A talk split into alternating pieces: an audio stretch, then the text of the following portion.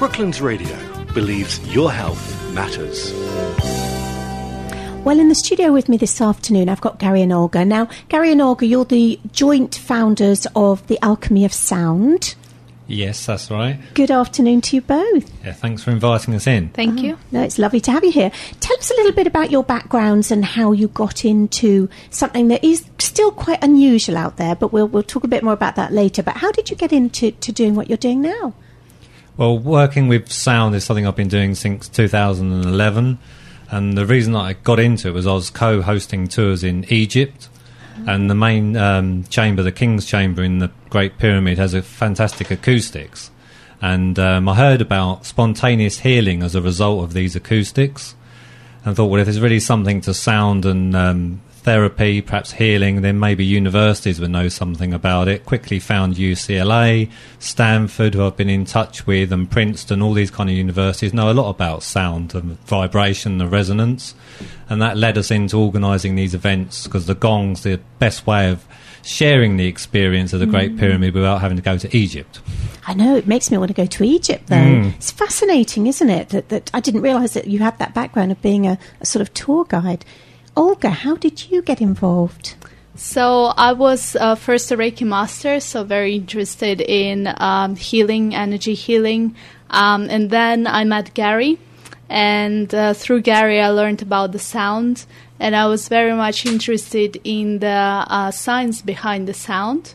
And as I love quantum physics, it was really appealing to me and it all made sense. And I just didn't understand why more people didn't know about that. So it was quite um, an amazing thing for me. Mm. I completely agree with you because I'm I absolutely love gong baths. So I think we should go on to talk about exactly what a sound bath or a gong bath is because so many people out there just really don't know. Mm. Well, I normally explain it as it works in a couple of different ways. So, uh, on a physical level, it's a large gong, as is just um, smaller than the meter diameter, and it has a huge round uh, range of sound frequency.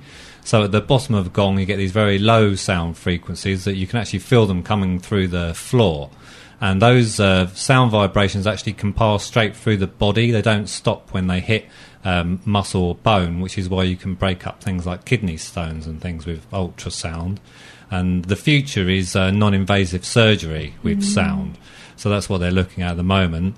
So it can help with deep tension in the muscles. Um, that's one level. The Evening Standard called it noisy meditation, which I think is a good way of summing it up. So what they see in the lab at UCLA using an EEG is that when you uh, put into the sound bath experience with these kind of sustained sound frequencies, that the brain waves change to the delta and theta type, which is the same as somebody that's learned to meditate very well over a long period of time. So quite often we can give people their first taste of um, that kind of meditation experience without the constant chattering voice. So it's it's something that like introducing people to a new side of themselves. So it's a really amazing, unique experience. We never promise any particular results because we're all so different and we have the emotional challenges of every day. Yeah. Because you do, um, I mean, the only thing is you just need to be kind of comfortable laying down. And um, that's and then see where it takes you. Yeah, Olga, that's what I was going to say actually. Maybe explain to the people out there what happens when they attend a gong bath. So, from a scientific point of view or from emotional? Well, a bit of both and a bit of Yeah. exactly what happens when they arrive. Okay. So when people arrive, we ask them to lay down on the mats and cover themselves comfortably with um, blankets and put a pillow underneath the head. So it's a very relaxing experience. It looks like um, a very comforting, quiet space, usually dark, and you can actually fall asleep. Then we gently start playing the gong. And over time, there are a few peaks of intensity, which usually most people find utterly fine. They'll help them to go deeper into the sound and experience. And in the end, it just slowly comes down gradually. And most people um, either feel very relaxed or fall asleep. and most people find it difficult to actually then come back very quickly because it's as if you've been sleeping very deeply. Even an hour could be like 10 minutes. But it depends on um, each person's experience, I guess. Yeah, it's hard to imagine that people could fall asleep during that, but I know I have. It's it's so so relaxing. Yeah, in fact, um, I was at one of these events in America, and they found a particular frequency, and it was impossible to stay awake. It was just I saw myself being pushed into sleep, so it can encourage that. Quite, you get these sort of deep vibrations uh, quite often around the heart and things, and it's just so soothing, like an intense cat's purr on your chest kind of thing, and it just sort of encourages you to relax deeply. Uh, What sort of conditions would you say? I know anybody can have this, and, and as I say, I, there's nothing in particular wrong with me, and I find it really beneficial. But what sorts of conditions could it really, really help? Well, there's a there's a wide range. I mean, we normally uh, recommend it for yeah, just as de-stressing because at a minimum we would expect somebody to, the muscles to feel a bit more relaxed, and perhaps they did manage to get into this space where they just listen to the sounds and the thoughts either slow down or stop. So that's a kind of minimum we would hope for. Our most amazing um, result so far has been helping a stroke victim get uh, the sensation back in his feet.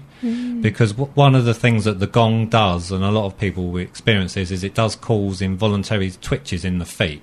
We normally have the feet near the gong, and the sound. So there's, you feel this kind of vibration, almost like tickling, but a bit calmer than a tickling speed.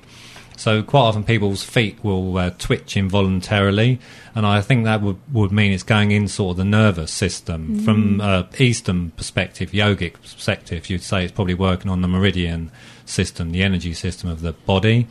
So I just focused on um, getting these sensations in the gentleman's feet, and 48 hours later, he contacted his daughter and said that it was the first time he'd had the sensation back in his feet since the stroke, which had been three months. So that was beyond our expectations of what it could accomplish.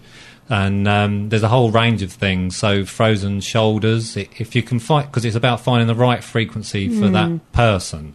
So that's why it's a bit hard to measure it consistently in the lab because Yeah. it can be different body to body. So if we get it right, then you can help people with these sort of deep muscular issues. Mm, no, it's it, it, it's it's just incredible. Anyone who hasn't tried it out there, I really, really just you've got to try it. You've got to try it. And I know with me, I find that if if there's any sort of blocks anyway, it almost clears your chakras out, so that all your senses are there and and things start working properly in your life again. Yeah. Well, what I can say is that now quite a large number of people that have come to us with certain conditions, how they've explained it was they felt the sound moving around their body and it moved to the area where they felt there was an issue and then it worked on that area. And this is people that have never done this kind of thing before, don't really have a sort of metaphysical background. Because, of course, we're seeing hundreds of people now at our events, so we start to build up a picture of how people respond. And so that is quite a common feedback, so it's a very interesting one. Mm, that's wonderful. Now, Gary or Olga, tell us how can people get hold of you? How can they find out more about your events? So our website is holistichealingtherapy.co.uk.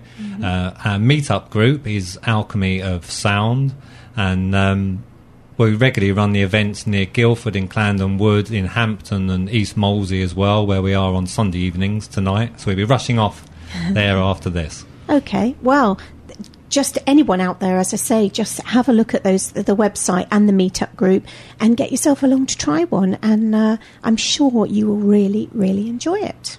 Thank you very much indeed for coming in, guys. Thanks Thank very you. much. Thank you.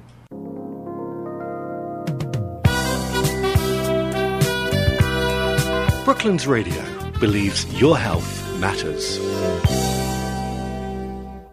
If you've enjoyed this podcast, why not keep up to date with the sound of Surrey by listening live at brooklandsradio.co.uk or through our free mobile app.